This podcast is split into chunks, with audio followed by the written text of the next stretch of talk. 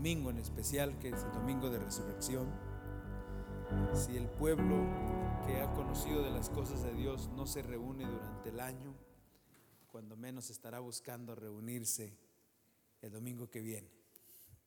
Así que las congregaciones están esperando un buen número de personas que se reúnan porque es un, el domingo de resurrección. De alguna manera eh, saben lo que Dios ha hecho, ¿verdad? Y aunque no crean, no tengan convicciones, de alguna manera piensan que es el día que deben de acercarse para dar gracias a Dios. Y bueno, confiando que no solamente es ese día, sino que es todos los días. Y, en esta tarde, en esta noche, pues hay varias cosas. Hace tiempo recuerdo que eh, normalmente los viernes, cuando había algún servicio, siempre se recordaban como eh, ustedes saben, eh, conocen como las siete palabras del Señor Jesús. Siete palabras que Él dijo cuando estaba en la cruz. Y, enumeran cada una de ellas y bueno, cada una de ellas tiene un significado hermoso, precioso. Eh, pero siempre el Señor, eh, pues a través de su palabra, quiere que, que cada vez nosotros podamos ver con su ayuda aquello que el Señor realmente hizo por cada uno de nosotros. No hace dos mil años, ciertamente hace más de dos mil años que, que el Señor Jesús vino y dio su vida por nosotros, pero pues algunos todavía no han reconocidole, ¿no? Y para algunos hace cinco, algunos hace diez años, otros hace 20 años, otros hace 30 años. Pero qué bueno que sean los años que sean, que realmente hemos tenido la experiencia de que el Señor vino a nuestras vidas, Él ha perdonado nuestros pecados y que realmente en esta noche podemos celebrar su muerte. Porque realmente Él nos dejó establecido a través de su palabra que lo que teníamos que recordar era su muerte.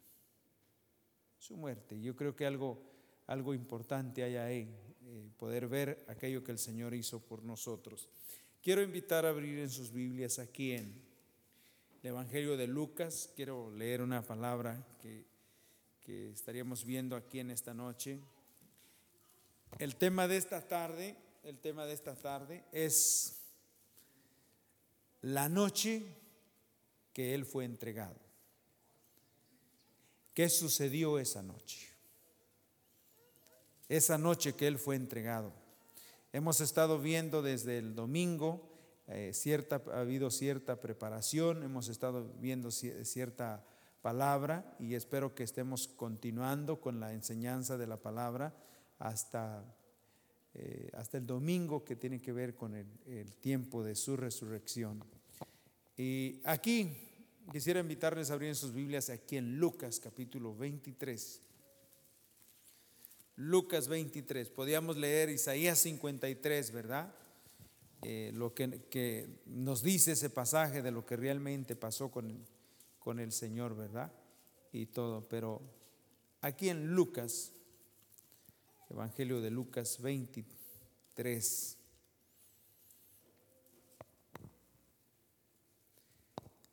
Versículos 33 y 34.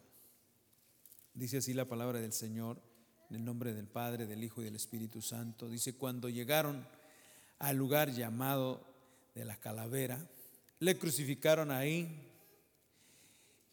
y dice a él y a los malhechores, uno a la derecha y el otro a la izquierda. Y Jesús decía, Padre, perdónalos porque no saben lo que hacen. Y repartieron entre sí sus vestidos y echaron suertes, ¿verdad? Y el pueblo estaba ahí, bueno, podríamos verlo. Pero una de las cosas que, que les mencionaba, ¿no? A siete palabras de Jesús, esta es una de las que se recuerdan en esta noche. Esta cuando dice que el Señor Jesús estando ahí crucificado, ese día, estando ahí crucificado y en medio de dos ladrones, uno a su derecha y otro, a la izquierda, dice que estando ahí en ese lugar llamado el lugar de la calavera, dice que Jesús decía, Padre, perdónalos porque no saben lo que hacen. Padre, perdónalos porque no saben lo que hacen. Y esta palabra, claro, uno piensa que era, era porque había personas ahí que le golpeaban, que le escupían, que le, que le insultaban.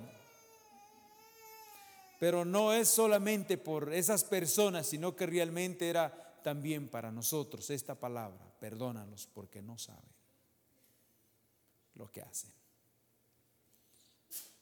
¿Cuántos de nosotros realmente sin conocer del Señor hacíamos tantas cosas y aún aún conociendo todavía hacemos cosas que no convienen? Tenemos actitudes que no convienen.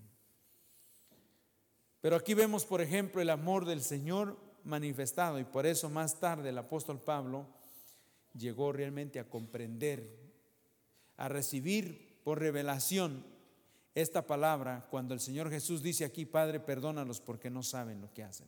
Estando Él ahí, recibiendo insultos y tantas cosas, y aún el Señor dice, perdónalos porque no saben lo que hacen. Más tarde el apóstol Pablo encontramos en Primera de Corintios 13 que dice que el amor no, el amor no se, se irrita, ¿se acuerdan? Capítulo 13, versículo 5. El amor no guarda rencor. El amor no hace nada indebido, el amor no se irrita, el amor no guarda rencor. Y a veces nosotros hemos tergiversado la palabra amor con placer, con deseos. Se conoce, se habla mucho de la palabra amor, pero la palabra amor es una persona. Primero es Dios, porque Dios es amor. Y, Dios se manifestó a través de nuestro Señor Jesucristo. O sea que el amor es una persona. Por eso el apóstol Pablo más tarde dijo, y si no tengo amor, nada soy. Y si no tengo amor, de nada me sirve. Porque el amor es una persona. A veces nosotros pensamos que perdonar a alguien, que es fácil decirle, yo te perdono. No, Solamente una persona puede perdonar si tiene a Jesucristo, porque Él es el único que puede perdonar y Él es el único que es amor y se, se perdona, se perdona porque, hermanos, se manifiesta ese amor. Entonces es muy importante que nosotros veamos esta parte que, que dice aquí. Y yo quiero que vayamos, no solamente que veamos lo que el Señor, como perdónalos porque no saben lo que hacen, pero hay algo más. Cuando nos habla aquí en Primera de Corintios 11 de esa noche, ¿qué pasó en esa noche? ¿Qué pasó en esa noche? La noche que él fue entregado. La noche que él fue entregado. Quiero que vayamos aquí a Primera de Corintios 11. Primera de Corintios 11. Versículo 23.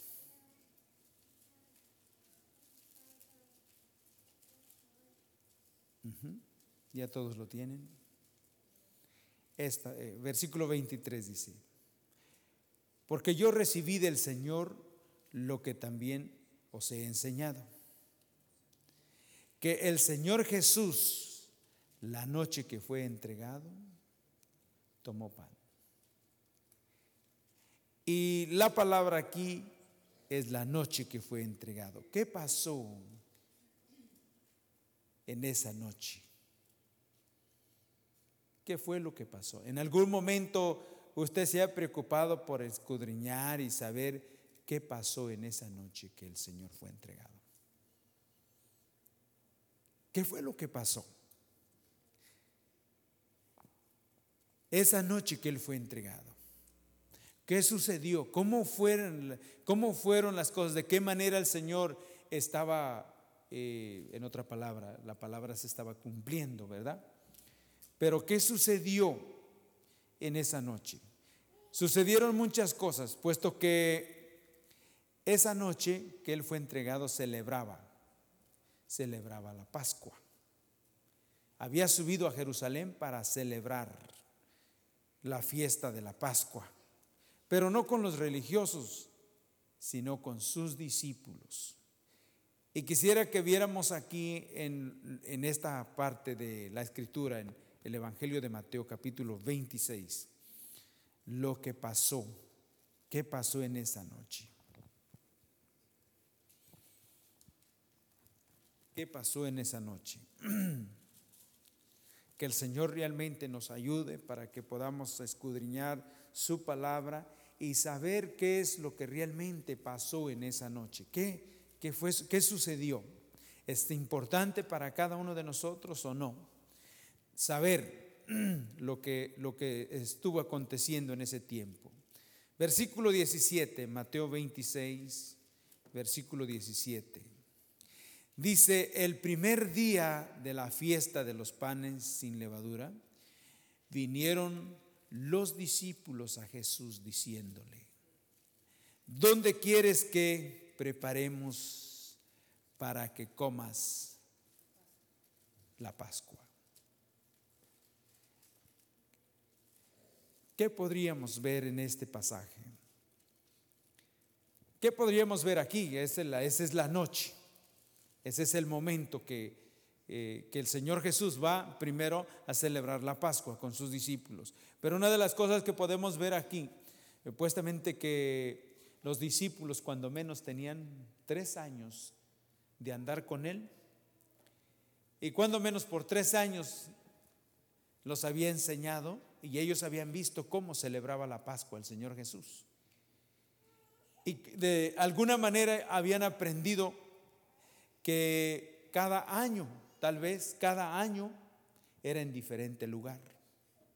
Porque el Señor Jesús pues no tenía un, digamos que un lugar propio. Sí.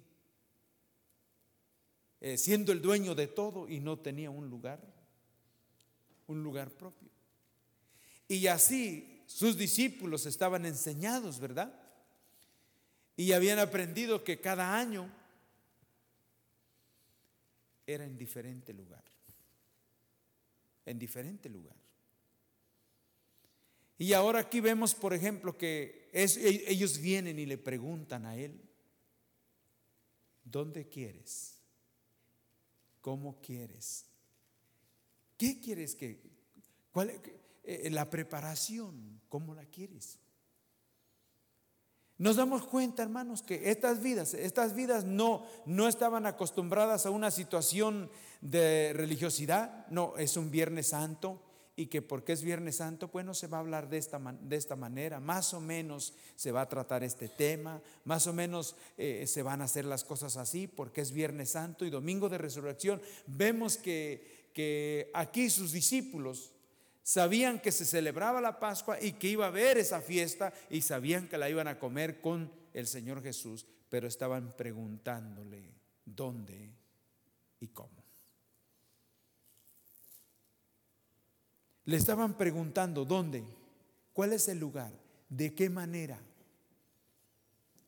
cómo va a ser esta ocasión. ¿No piensan ustedes que para nosotros también cada año, aunque pudiésemos recordar lo mismo, Viernes Santo y Domingo de Resurrección y todas esas cosas, deberíamos de preguntarle al Señor, Señor, ¿de qué manera tú quieres llevar a cabo esa reunión? ¿Cómo quieres que nos presentemos delante de ti? Vamos a estar contigo. Vamos a estar en fiesta. Queremos realmente aprender de ti. Queremos sentarnos a la mesa. Queremos recibir de ti el pan, ese pan de vida. Esas palabras que dice que habló Moisés, palabras de vida. ¿Sí o no? ¿Dónde quieres que preparemos para que comas la Pascua? ¿Dónde? Porque Él es el que sabe dónde y cómo, sí o no. ¿O no?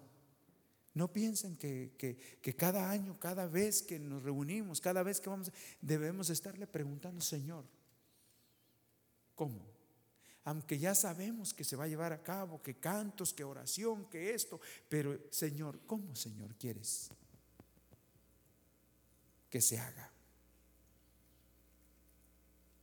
Y vemos aquí qué les dijo el Señor Jesús a aquellos que querían realmente saber dónde y cómo. Haciendo a un lado las rutinas, haciendo a un lado la situación de los, de los líderes religiosos que ya sabían que cada vez, cada año se tenía que hacer lo mismo y en el mismo lugar. Versículo 18. Y él dijo, id a la ciudad a cierto hombre y decirle, el maestro dice, mi tiempo está cerca y en tu casa celebraré la Pascua con mis discípulos. Vean lo que dice esta parte. Una, les dice el Señor Jesús a sus discípulos, vayan a cierto hombre y decirle, no menciona el nombre, pero era un, era un vecino tal vez, un conocido, una persona que lo conocía él.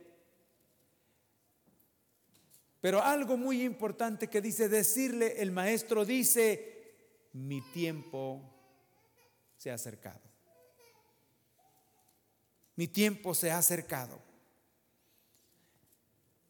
Y aquí vemos, aquí vemos, dice, y en tu casa, en tu casa celebraré la Pascua en tu casa. Vean, vean lo, que, lo que sucede aquí. Uno, había un hombre que no sabía que era el tiempo. Pero el Señor Jesús quería hacer llegar un mensaje a ese hombre y decirle que tal vez los demás no sabían, no sabían que ese era el tiempo, pero a ese hombre el Señor quería que supiera que ese era el tiempo, que el tiempo se acercaba, que el tiempo ya se había cumplido, que el tiempo se acercaba cuando, el Señor Jesús mismo daría su vida por nosotros y por Él. Los demás no sabrían, pero ese hombre, el Señor quería que Él supiera, que Él supiera. Y hermanos, no sé si realmente nosotros sabemos el tiempo los tiempos que estamos viviendo, el tiempo que realmente estamos viviendo. Si realmente sabemos si es que el Señor está enseñándonos algo en este tiempo. Ustedes que ven las cosas, ¿cómo están las cosas? Aún hablando de las cosas de Dios. ¿Cómo están las cosas? Está todo ya, pero de una manera tremendamente descompuesto. Descompuesto. Y vamos a ver aquí cómo el Señor quiere, de qué manera quiere tratar con su iglesia. Fíjense una cosa, le dice al hombre, que les dice a sus discípulos que le digan a este hombre que decir, mi tiempo está cerca y en tu casa celebraré la Pascua con mis discípulos. Vean, cuando una persona reconoce al Señor Jesús como su Salvador personal, ¿qué sucede después en esa vida? ¿Qué debe de suceder en esa vida, en ese corazón? ¿Qué es lo que se debe de reconocer? ¿Saben que dice la palabra del Señor que no vivimos para nosotros mismos? Dice que cuando realmente el Señor viene a nuestras vidas, le pertenecemos a Él. ¿Y saben qué es Él para nosotros? ¿Qué viene a ser para nosotros? No solamente nuestro Salvador. Él viene a ser el Señor de nuestras vidas. Y si es el Señor, Él es el que dice cómo se hacen y cómo se tienen que hacer las cosas, cómo tenemos que vivir, cómo tenemos que caminar. Él es el que dice cómo se van a hacer las cosas, ¿verdad que sí? Aquí le dice, mi tiempo está cerca, y en tu casa celebraré la Pascua con mis discípulos. Y versículo 19, y los discípulos lo hicieron como Jesús les mandó y prepararon qué? La Pascua. Esa última noche, ese último momento que estuvieron con el Señor Jesús. Y aquí el versículo 20, esto sí, esta parte cuando llegó la noche, se sentó a la mesa con los doce. Y mientras comían, dijo, de cierto os digo que uno de vosotros me va a entregar. Y este es el, este es el, el momento más difícil, creo. Porque estaba con sus discípulos, ¿verdad que sí? Discípulos estaba con sus discípulos, no estaba con, no estaba con las multitudes, sino con sus discípulos. Y cuando se sienta a la mesa, cuando se sienta a la mesa, uno de los de las confrontaciones, uno de los mensajes que tiene para sus discípulos es que les dice que uno le va a entregar. Uno. Uno le va a entregar. Ese es el mensaje. Cuando está con sus discípulos. ¿Se pueden imaginar un poco ustedes que el Señor nos dijera en este momento, en este momento, para el año que entra, para el año que viene, para esta fecha, tú no vas a estar conmigo? Tú no vas a estar conmigo. ¿Por qué, Señor? Porque vas a retroceder porque me vas, a traicionar, porque me vas a ser infiel, porque me vas a cambiar.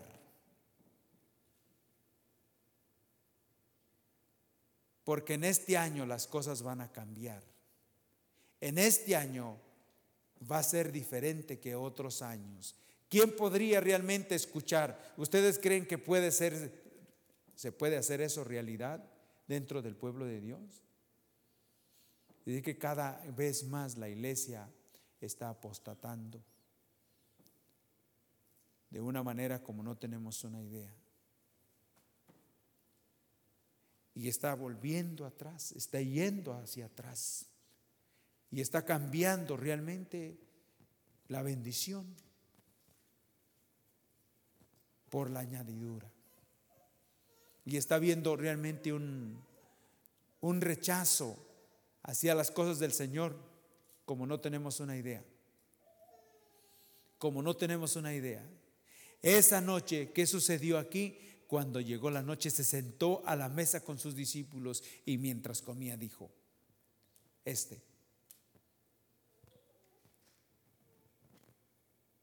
Mientras comía, dijo, este, este mensaje, esta era la palabra, uno de vosotros me va a entregar sabía, uno iba a retroceder.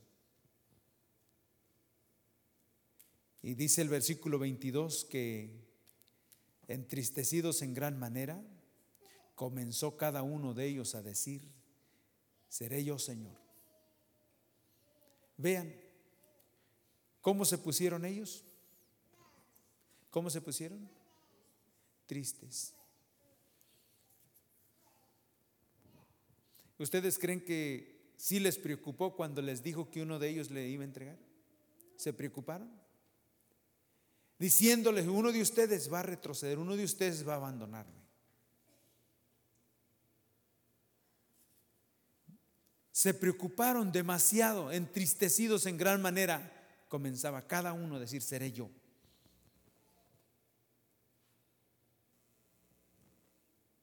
No sé, pero una de las cosas que vemos, por ejemplo, cuando eh, claramente se ven las cosas como están sucediendo y sabe, muchas de las veces no nos preocupa si tal vez nosotros en el siguiente año nos veamos de esa manera. Porque si realmente nos preocupara estaríamos buscando más y más y más del Señor.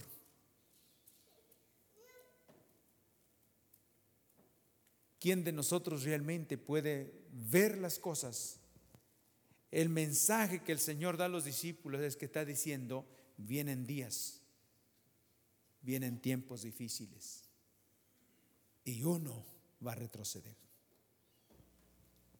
Tiempos difíciles. Tiempos difíciles. ¿Quién es el único que sabe las cosas si estaremos caminando con Él el mes que viene o el año que entra o el resto del año? ¿Quién es el que sabe?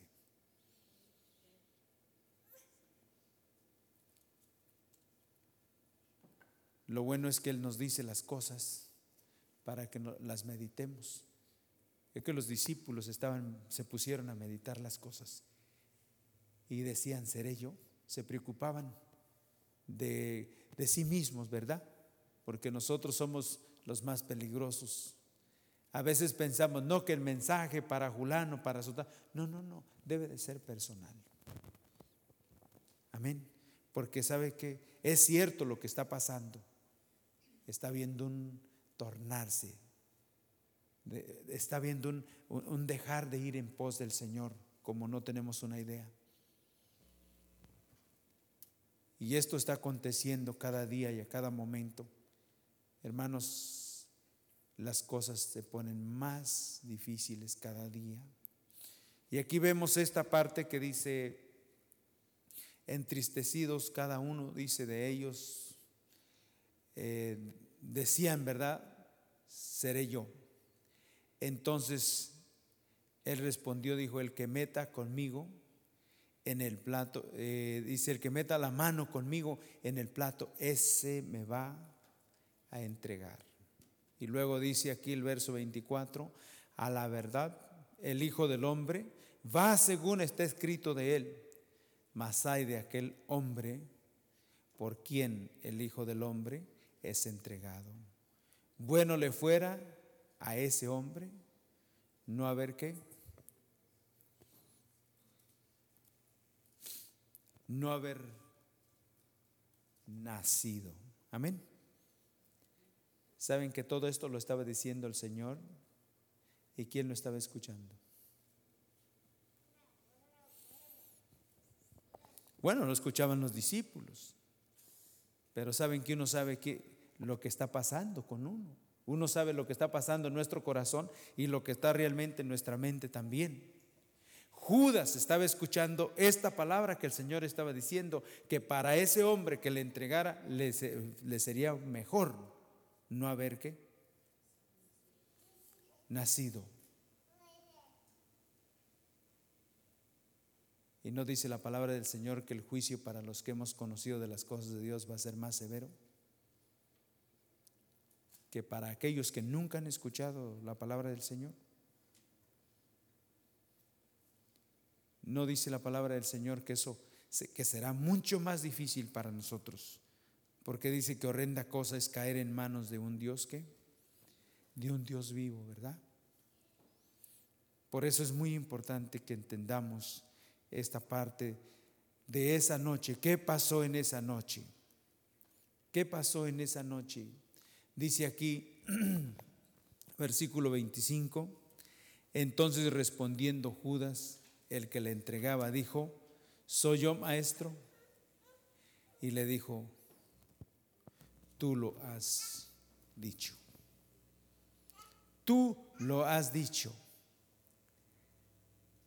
¿Qué quería decir Judas con esa palabra, seré yo, sabiendo que él era? ¿Mm?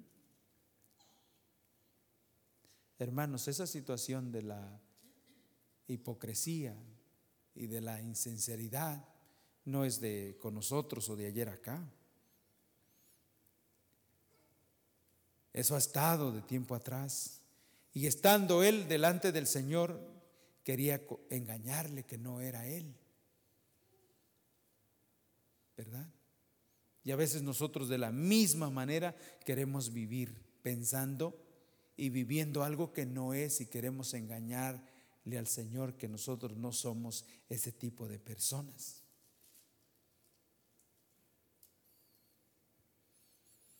Pero dice aquí la palabra del Señor que dice que mientras comían tomó Jesús el pan, lo bendijo y lo partió y lo dio a sus discípulos. Y bueno, esa fue la noche que celebraron, que estuvieron ahí, ¿verdad? Pero dice aquí la palabra del Señor, aquí en el Evangelio de Juan 13, quiero que ustedes vean esto. Evangelio de Juan 13.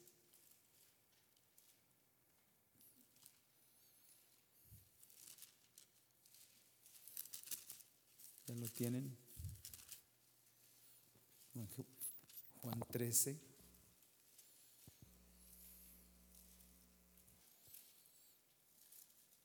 Dice que los discípulos le preguntaban al Señor quién sería el que le iba a entregar, porque el Señor había dicho que uno de ellos. Y dice que el Señor, verso 26 del capítulo 13, el Señor Jesús dice que respondió a la pregunta de ellos, respondió Jesús, a quien yo diere el pan mojado, aquel es. Y mojando el pan, lo dio a Judas Iscariote, hijo de Simón verso 27, y después, y después del bocado, Satanás entró en, en él y entonces Jesús le dijo, lo que vas a hacer, lo que vas a hacer, hazlo más pronto. Veamos aquí, dice que el Señor Jesús le dice a sus discípulos, el que moje, el que le dé yo el pan mojado, ese es. Y dice aquí que después, fíjense hasta dónde llega que el Señor dice que le dio el bocado a Judas. Después que mojó el pan, se lo dio y una vez que lo comió, ¿verdad? Dice que Satanás entró en él. Entró en él. ¿Cómo es posible? ¿Qué es eso? ¿Qué es eso? ¿Cómo es que el Señor habiéndole dado a Judas el pan mojado y Judas habiéndolo comido, y una vez que lo comió, Satanás entró en él y de verdad que le usó de una manera tremenda. ¿Cómo es que aquello que aquello que Judas tomó de parte del Señor Jesús, Satanás lo pudo usar para hacer algo tremendo. Para hacer algo tremendo. Se ha puesto a pensar que muchas de las veces el pueblo de Dios, nosotros somos los más peligrosos. Los más peligrosos. Porque si, si perdemos nuestro, nuestra reverencia, si perdemos nuestra comunión con el Señor, y empezamos a vivir un evangelio carnal donde no hay temor de Dios, saben que aún aquello, aquello que el Señor nos ha enseñado y aquello que el Señor nos ha proveído, aquello de lo cual realmente vino a formar parte de nuestro, de nuestro ser, si no lo cuidamos, si no estamos ahí dependiendo del Señor, el otro lo puede usar hasta para mal. ¿Y cuántas vidas realmente no están haciendo cosas tremendas? Que el enemigo ha tomado aún aquello que recibieron, lo ha tomado y lo ha usado para mal. Llevando al pueblo a una apostasía como no tenemos una idea. Como no tenemos una idea. Y aquí vemos, por ejemplo, que que el Señor Jesús acelera las cosas, ¿verdad? Hay veces que uno dice, bueno, quisiera decir algo a favor, nosotros no tenemos que decir nada a favor de lo que está ocurriendo. El Señor sabe cómo defenderse, ¿saben? Nosotros solamente tenemos que entrar en su perfecta voluntad, dependiendo de Él, deseando, Señor, Señor, ¿cómo quieres que viva hoy? ¿Cómo quieres que yo reciba hoy tu palabra? Señor, quiero realmente sentarme para que me enseñes. Dime, Señor, cómo es que en este, tiempo tengo que vivir, de qué manera tengo que, que servirte, de qué manera tengo que caminar, de qué manera tengo que buscarte. Saben, porque estamos viviendo tiempos peligrosos, muy peligrosos, tiempos difíciles,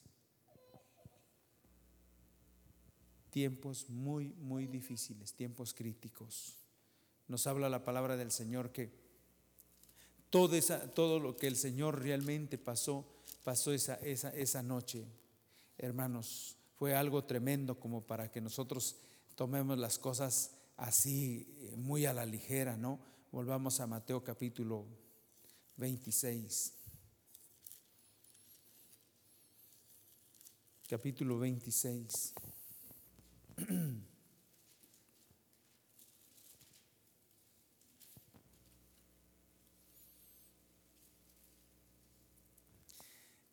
Esa noche, ¿qué pasó esa noche? Dice el versículo 63 que una vez que el Señor Jesús había sido interrogado por el sumo sacerdote, dice más Jesús callaba. Entonces el sumo sacerdote le dijo, te, conjuro, por el, el Dios viviente que nos digas si eres tú el Cristo, el Hijo de Dios. Jesús le dijo, tú lo has dicho. Y además os digo que desde ahora veréis al Hijo del Hombre sentado a la diestra del poder de Dios y viniendo en las nubes del cielo. Entonces el sumo sacerdote rasgó sus vestidos diciendo, ¿a qué? Ha blasfemado, ¿verdad? ¿Qué más necesidad tenemos de testigos? He aquí ahora él mismo, si habéis oído su blasfemia. Verso 66, ¿qué os parece? Y todo esto, lo que pasó. Versículo 67, entonces le escupieron en el rostro y le dieron de qué? De puñetazos. Y otros le qué? Le bofeteaban diciendo, profetízanos. Cristo, ¿quién es el que te golpeó? Y todo esto, todo esto pasaba esa noche. ¿Qué pasó esa noche? ¿Qué le hicieron? Le insultaron, le bofetearon y le decían, le insultaron, le decían, dinos quién te pega. Esa noche que tomó pan, la noche que fue entregado. En una misma noche, hermanos, pasó todo esto. Y dice que no hablaba. ¿Y sabe por qué? El canto que cantábamos, que dice que llegó hasta dónde? Hasta el final. Hasta el final. Él se entregó.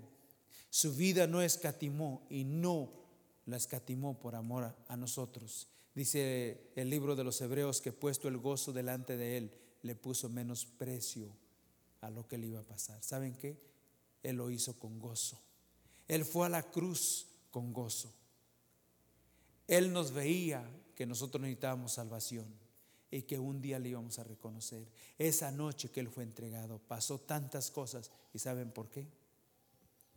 Las pasó por amor a usted y a mí. ¿Qué pasó esa noche que fue entregado? ¿Qué le hicieron? Nunca nos hemos puesto a pensar qué, pasó, qué le hicieron por nuestra causa.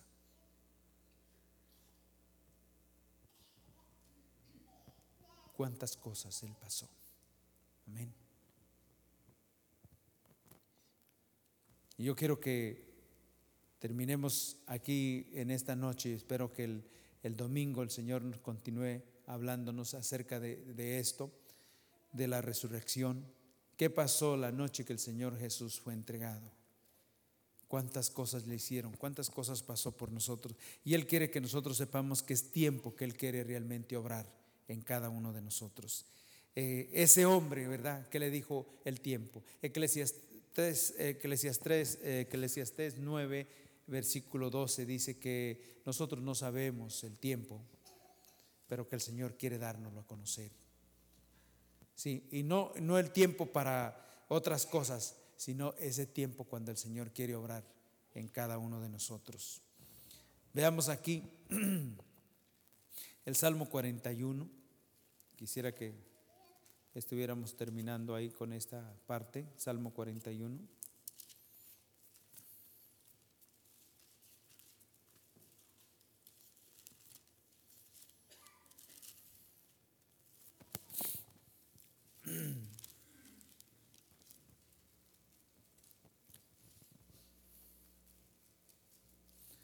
Todos lo tienen, versículo 9, Salmo 41, versículo 9.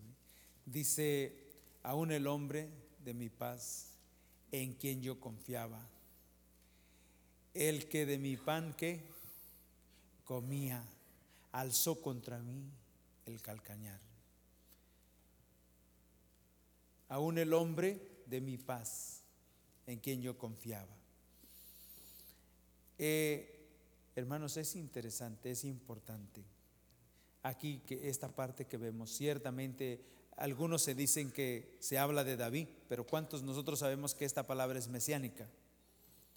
Se habla de lo que realmente el Señor Jesús eh, experimentaría, el cumplimiento que tendría esta palabra. Esta palabra se cumpliría en la persona del Señor Jesús. Y aquí cuando nos habla de un hombre, aún, aún el hombre de mi paz en quien yo confiaba. Fíjense que dice la palabra del Señor que nosotros tenemos paz para con Dios, ¿verdad? Como pueblo de Él, tenemos paz para con Él.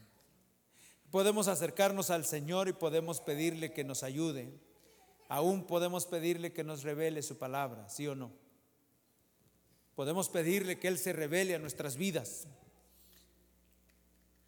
Confiadamente podemos acercarnos al, trono de su gracia, dice, para hallar gracia delante de Él para el oportuno socorro. Y aquí vemos esta, esta, esta parte. ¿Se acuerdan que Judas fue enviado por el Señor? Judas predicó, Judas echó fuera demonios. Judas estaba con él. Pero ¿qué dice que sucedió? Dice que levantó el pie para hacerlo tropezar, ¿verdad? Para hacerlo tropezar. Y hermano, nadie va a hacer tropezar al Señor Jesús. Hay muchas cosas que están aconteciendo, cosas que están pasando la iglesia y vidas que realmente tenían una comunión con el Señor, tenían una intimidad con el Señor están apostatando, se están apartando de él, pero él no, él no va a fracasar, hermanos. Él no va a fracasar. Judas fue el que se apartó de la verdad, ¿sí o no? Él fue el que se apartó de la verdad. Por eso dice la palabra del Señor que en, en primera de Timoteo dice que en una casa grande hay vasos de honra y vasos de qué? Y de deshonra, porque algunos son de algunos vasos son de, barro, algunos otros vasos son de madera, pero están los vasos que son de oro y que son de plata. Unos para usos honrosos y otros para usos, usos viles. Unos para usos honrosos, otros para usos viles. Y es muy claro lo que dice la palabra del Señor, que los vasos de, plata y de oro son aquellas vidas que realmente tienen al Señor Jesucristo como su Salvador personal. El oro y la plata representan a Él, pero el barro y la madera es otra cosa. Maldita la tierra por tu cabeza, le dijo el Señor a, Adán. Maldición sobre una vida que no tiene a Cristo. los vasos de madera también, ¿qué es lo que significa el madero? Maldición. ¿Verdad que sí? Maldición. Y hermanos, es importante que entendamos aquí que si no dependemos del Señor, Judas estuvo, por eso es muy importante. Dice que en aquel día muchos le dirán, Señor, Señor, en tu nombre, hasta en tu nombre echamos fuera demonios.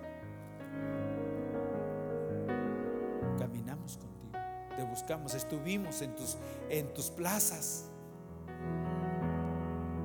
Estábamos ahí para comer. Escuchamos tu palabra.